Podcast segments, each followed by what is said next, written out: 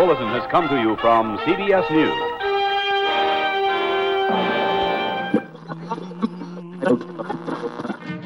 Sintonize sua rádio e prepare teus ouvidos para o terror. Este é o podcast Frequência Fantasma.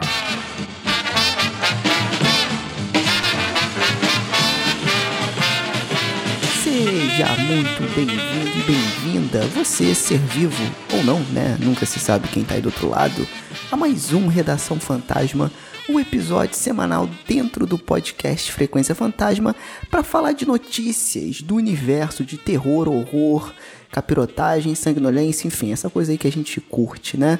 Eu sou Sérgio Júnior, o host dessa bagaça, e hoje comigo estão eles, Fábio Morgado e Lucas Levino, tudo bem? Opa, tranquilo? Opa, beleza? E é isso. Então, sem mais delongas, Lucas, puxa aí a primeira notícia pra gente. Beleza. Netflix planeja entrar no mundo dos games. Segundo o site The Information, o serviço de streaming estaria investido no setor de games. As informações publicadas pelo site são de pessoas próximas à empresa. As fontes disseram também que o objetivo é criar um serviço de assinaturas de jogos semelhante ao Apple Arcade e o Google Stadia. Aí já tem problema, né? Porque assim. eu não sei se eles é, ficaram ligados no, no que aconteceu nos últimos anos, mas o Google Stadia não deu certo. Né? E o a Apple Arcade também não decolou muito, não. O Google Stadia morreu, se eu, se eu não me engano, tá? Vocês podem me corrigir se vocês souberem. Quem estiver ouvindo também, mas eu acho que não vai mais adiante. Se tem, é meio que um resquício da empresa, enfim.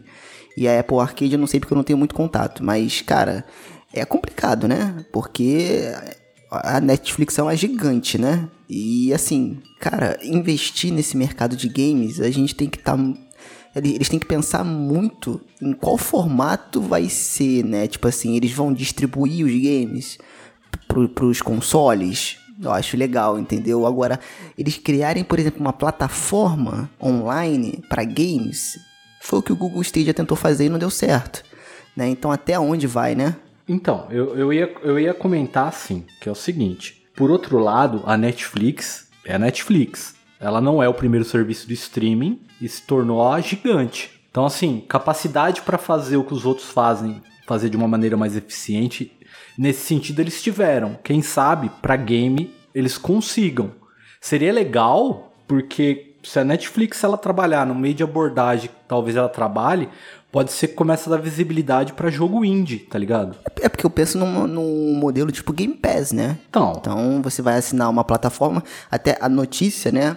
Que é o que eu fui buscar também aqui agora, é, no, no, canal, no site Canaltech, eles falam aqui que o modelo funciona através de uma afiliação mensal em que o usuário pode acessar um game via streaming, né? Então, basicamente, é o Game Pass, só que em vez de você baixar no seu console, você jogaria online e aí que tá a merda. Por quê? Cara, tu tem que ter uma conexão muito boa para rodar um jogo pica, tipo Horizon Zero Dawn, direto na internet, né, cara, com todo o peso que ele tem ali. Então, não sei se isso seria um mercado acessível para todo mundo. Por isso que eu falo que a gente tem que ver como que eles pensam em operar isso, né? Então, talvez eles estejam trabalhando com a ideia de pegar essas produtoras que fazem jogos que são mais leves, esses jogos meio indie, e trabalhar na, no seguinte sistema. De repente eles entram com grana para desenvolver roteiro, entendeu? Fazer uma coisa mais bem feita e que seja leve. Não sei, cara. Eu acho interessante e, e, assim, curioso, porque é que nem você falou, eu não sei como é que. Eu nem sabia como é que funcionava o, o Stadia. Eu, eu sou burro. Aqui no Brasil praticamente ninguém soube. porque eu acho que não teve entrada aqui no, no, mercado muita, né? É, ele morreu antes de chegar direito aqui no Brasil. ele morreu antes de chegar, pode crer. É, eu acho interessante assim. Tem um aplicativo do, do Netflix no, X, no, no PS4, tá ligado? Você acessa por lá e joga com controle normal, pelo videogame, entendeu? Acessando o aplicativo do, da Netflix. Então, mas essa aqui é a proposta mais ou menos, né? Mas aí você, mas aí você vai ter que baixar o jogo no seu console, enfim, a gente não sabe, né, como é que vai ser. Vai, vai rodar direto online, né? É, só continuando aqui, né, o... não foi especificado se os planos da Netflix envolvem desenvolver os próprios jogos, agregar títulos de terceiros ou até mesmo unir os dois. Assim como acontece no caso de filmes e séries do, o seu catálogo. Né, Então, assim, só especificando, né, diferenciando, por exemplo, é, a gente tem o Stadia, né, como um serviço de assinatura, e a gente tem o, o- se não me engano, é o Game Pass, né, do do Da, mas- da Xbox. Uhum. né? Então, eles, eles são diferentes. Um é serviço de, de, de on-demand de jogos, ou seja, você tem lá a assinatura dos jogos, você escolhe um jogo que você quer, você baixa e joga. entendeu? Então você paga um valor mensal para você escolher um dos jogos do catálogo ali para baixar e jogar. Esse No é o Game caso- Pass. esse é o Game Pass. No caso do Stadia, a gente tá falando de stream de jogo. Stream de jogo é o que? É você jogar o jogo rodando ele nos, nos, nos servidores de, de terceiros. Ou seja, você tá rodando o jogo num, num- num servidor da Amazon, por exemplo, num servidor da Google, que é o caso do, do Google Stadia. Né? Então, assim, é, tem uma grande diferença, porque você não vai ter o hardware em si em casa, mas você vai estar usando a internet para poder emular o jogo através, através do- desses servidores. Então, é assim, a, a ideia é você realmente não ter mais console, não ter mais uma máquina potente para poder fazer isso, né? E se a gente for falar em know-how, em, em estrutura, a Netflix tem bastante experiência com o stream. Né? Agora, se as velocidades de internet, largura de banda proporcionam né, uma, uma experiência suficiente, sati- suficientemente satisfatória para você conseguir fazer isso, é outra história. Porque a- o Google também tem know-how e experiência em stream, e mesmo assim o Google Stadia não deu certo. Né? Então é, é, fica difícil de gente saber qual, qual vai ser a abordagem nesse caso. É, se a Netflix pegar pra fazer os jogos, assim, é, em 2017 a gente teve o jogo do Stranger Things pra Android e pra iOS. E eu vou te falar, cara, eu baixei o jogo e gostei pra caramba. Ele é aquele molde tipo pixel art, né? E um jogo de investigação mesmo, de aventura e é bem bacana, cara, com os elementos de terror ali e tal. E assim, pensando em jogo também, né? as- é, A, Netflix tem aqueles filmes interativos, né? Então, assim, a gente tem alguns jogos mais ou menos, claro que não é nesse, nesse nível de superficialidade que se restringe apenas à história, como a Netflix, mas, por exemplo, Heavy Rain, é, o Detroit Become Human, enfim, tem vários, né?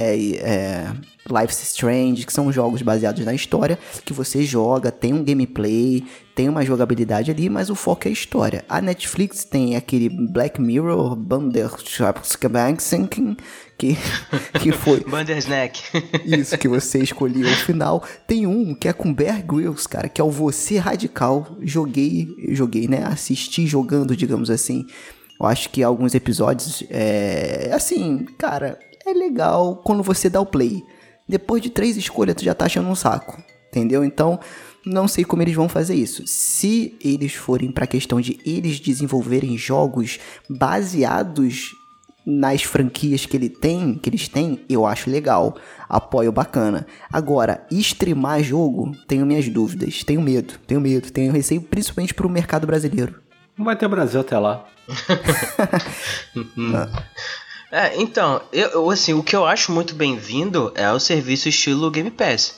Se a Netflix apostar nisso, cara, eles podem dar muito certo. Porque é um, tem uma certa Sim, sim. deficiência nesse quesito na indústria. Porque muito se discute hoje em dia, principalmente hoje em dia, né, com relação à pandemia, que prejudicou to todos os setores da indústria que você pode imaginar e com o videogame não foi diferente.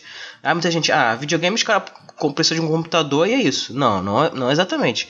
Que você precisa de, de, de equipe criativa que tem que estar trabalhando em conjunto e tal. Então a, a produção cai quando os caras estão trabalhando de casa, né? E aí você também tem computadores super potentes que você precisa para poder fazer renderização de jogos em 3D.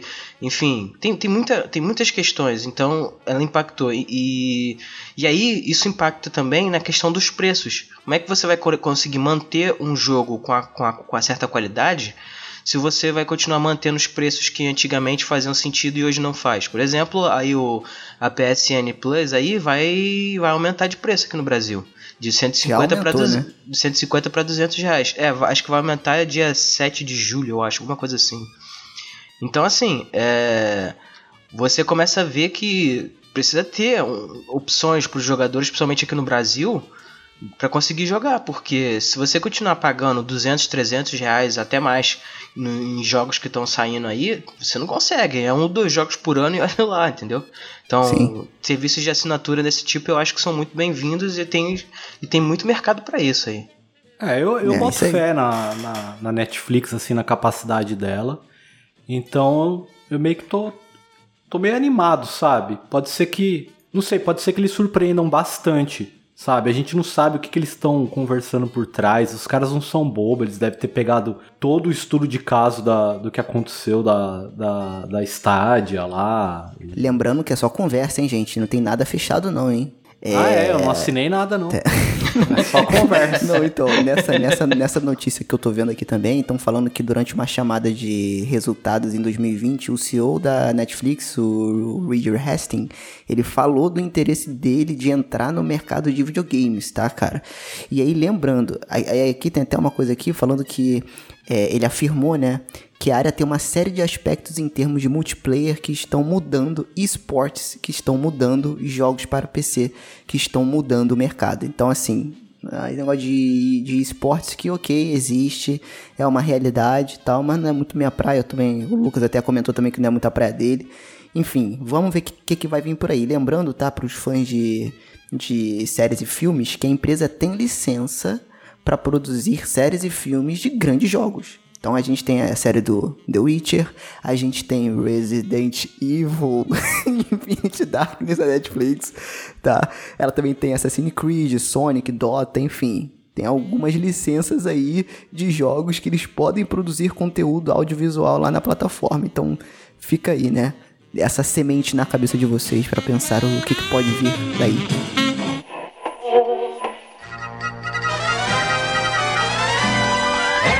Opa, beleza? Lucas aqui, rapidinho, para dar uns recadinhos. Não se esqueça de seguir a gente nas redes sociais Frec Fantasma no Twitter, arroba Frequência Fantasma no Instagram e Frequência Fantasma no Facebook. Comentando, interagindo com a gente pra gente saber se vocês estão curtindo o, no- o nosso trabalho, dando sugestões de pauta e etc. E você também pode estar ajudando a gente fazendo uma doação no PicPay e entrando para nossa Seita Fantasma, onde você vai ter acesso aí a um grupo do WhatsApp para a gente poder ter uma conversa um pouco mais próxima, né? Bater um papo, conversar, conhecer, conhecer mais. Então acho bem legal. E é isso aí, galera. Voltamos para a programação normal.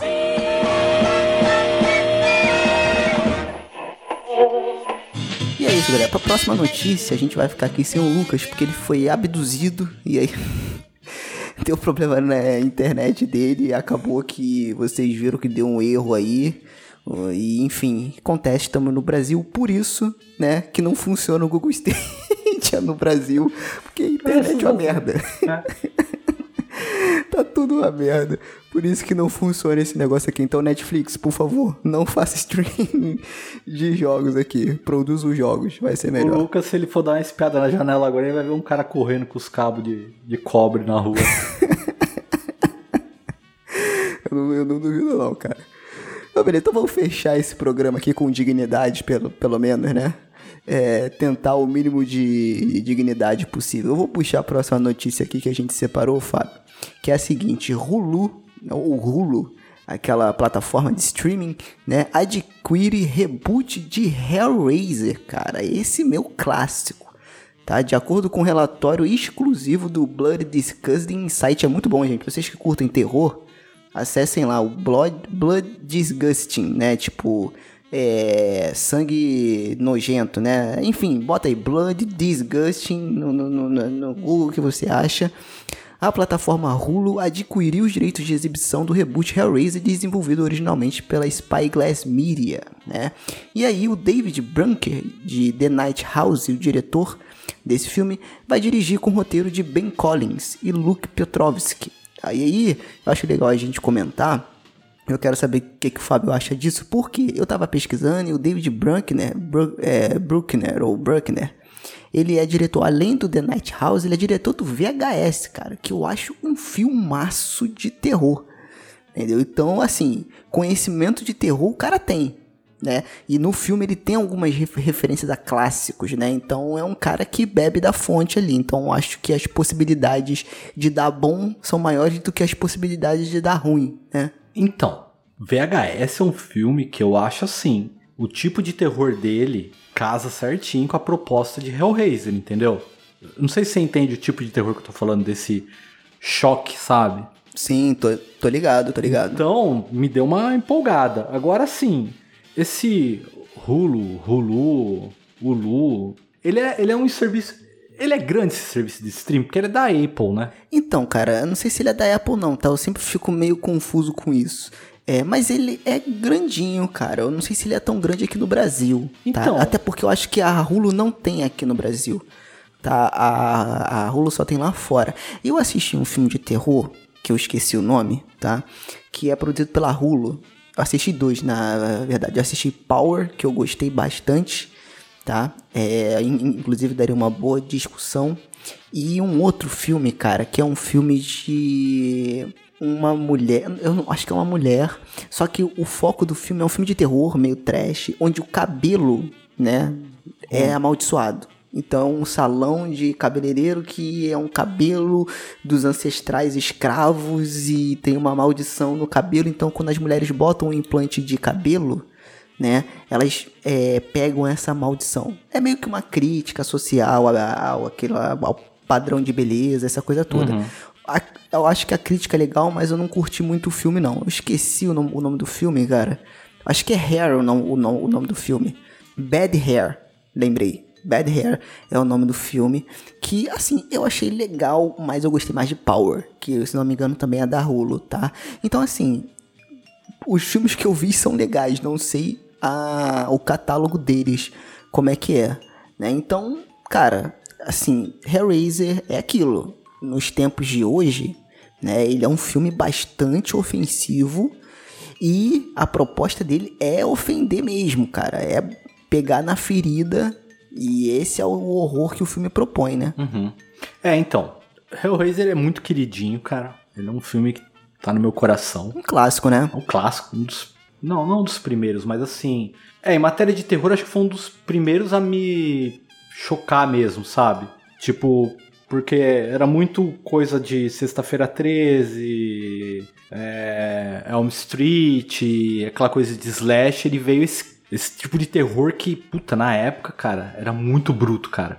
Sim. Então eu fico animado, assim, eu não tenho problema. Tá, todo mundo gosta do, do, do Pinhead original, eu não tenho problema de colocar outro ator no lugar, sabe?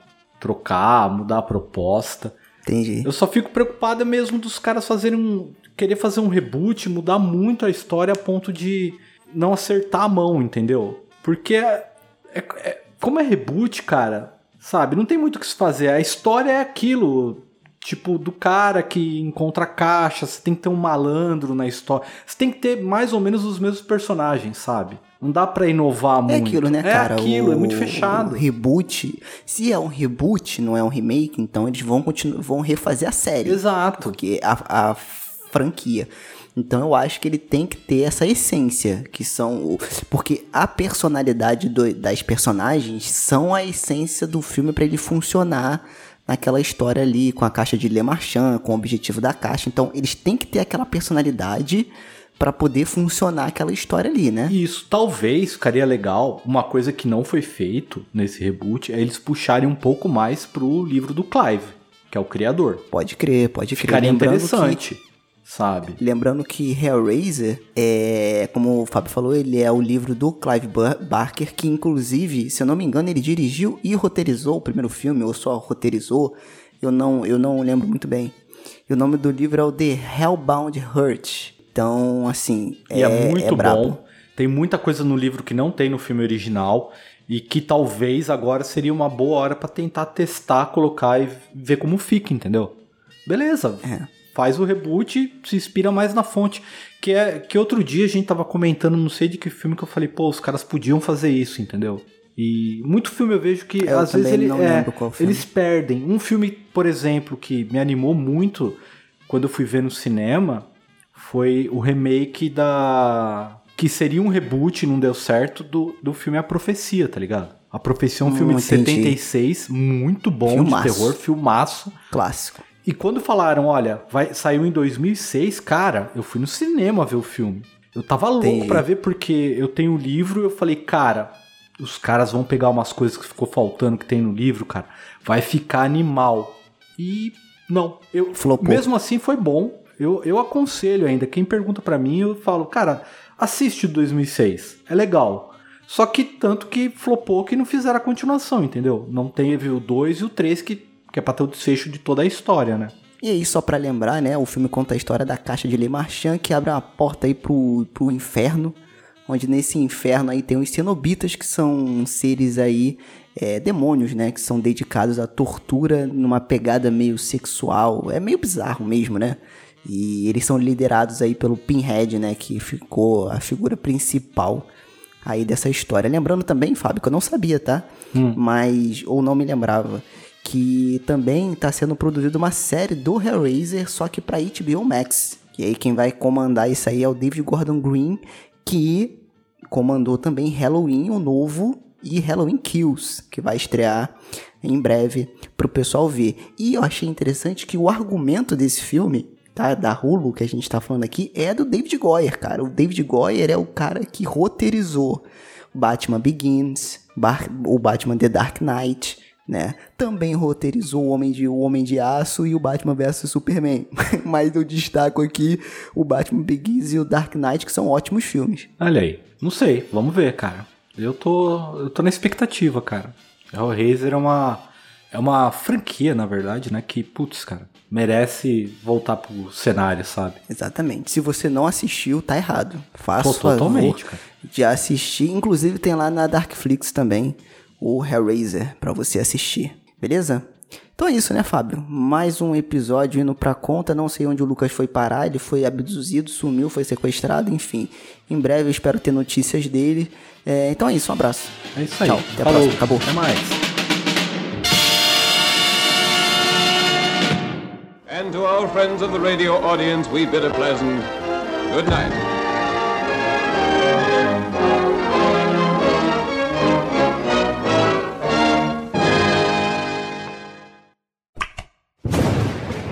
Mausoléu 13 Edições.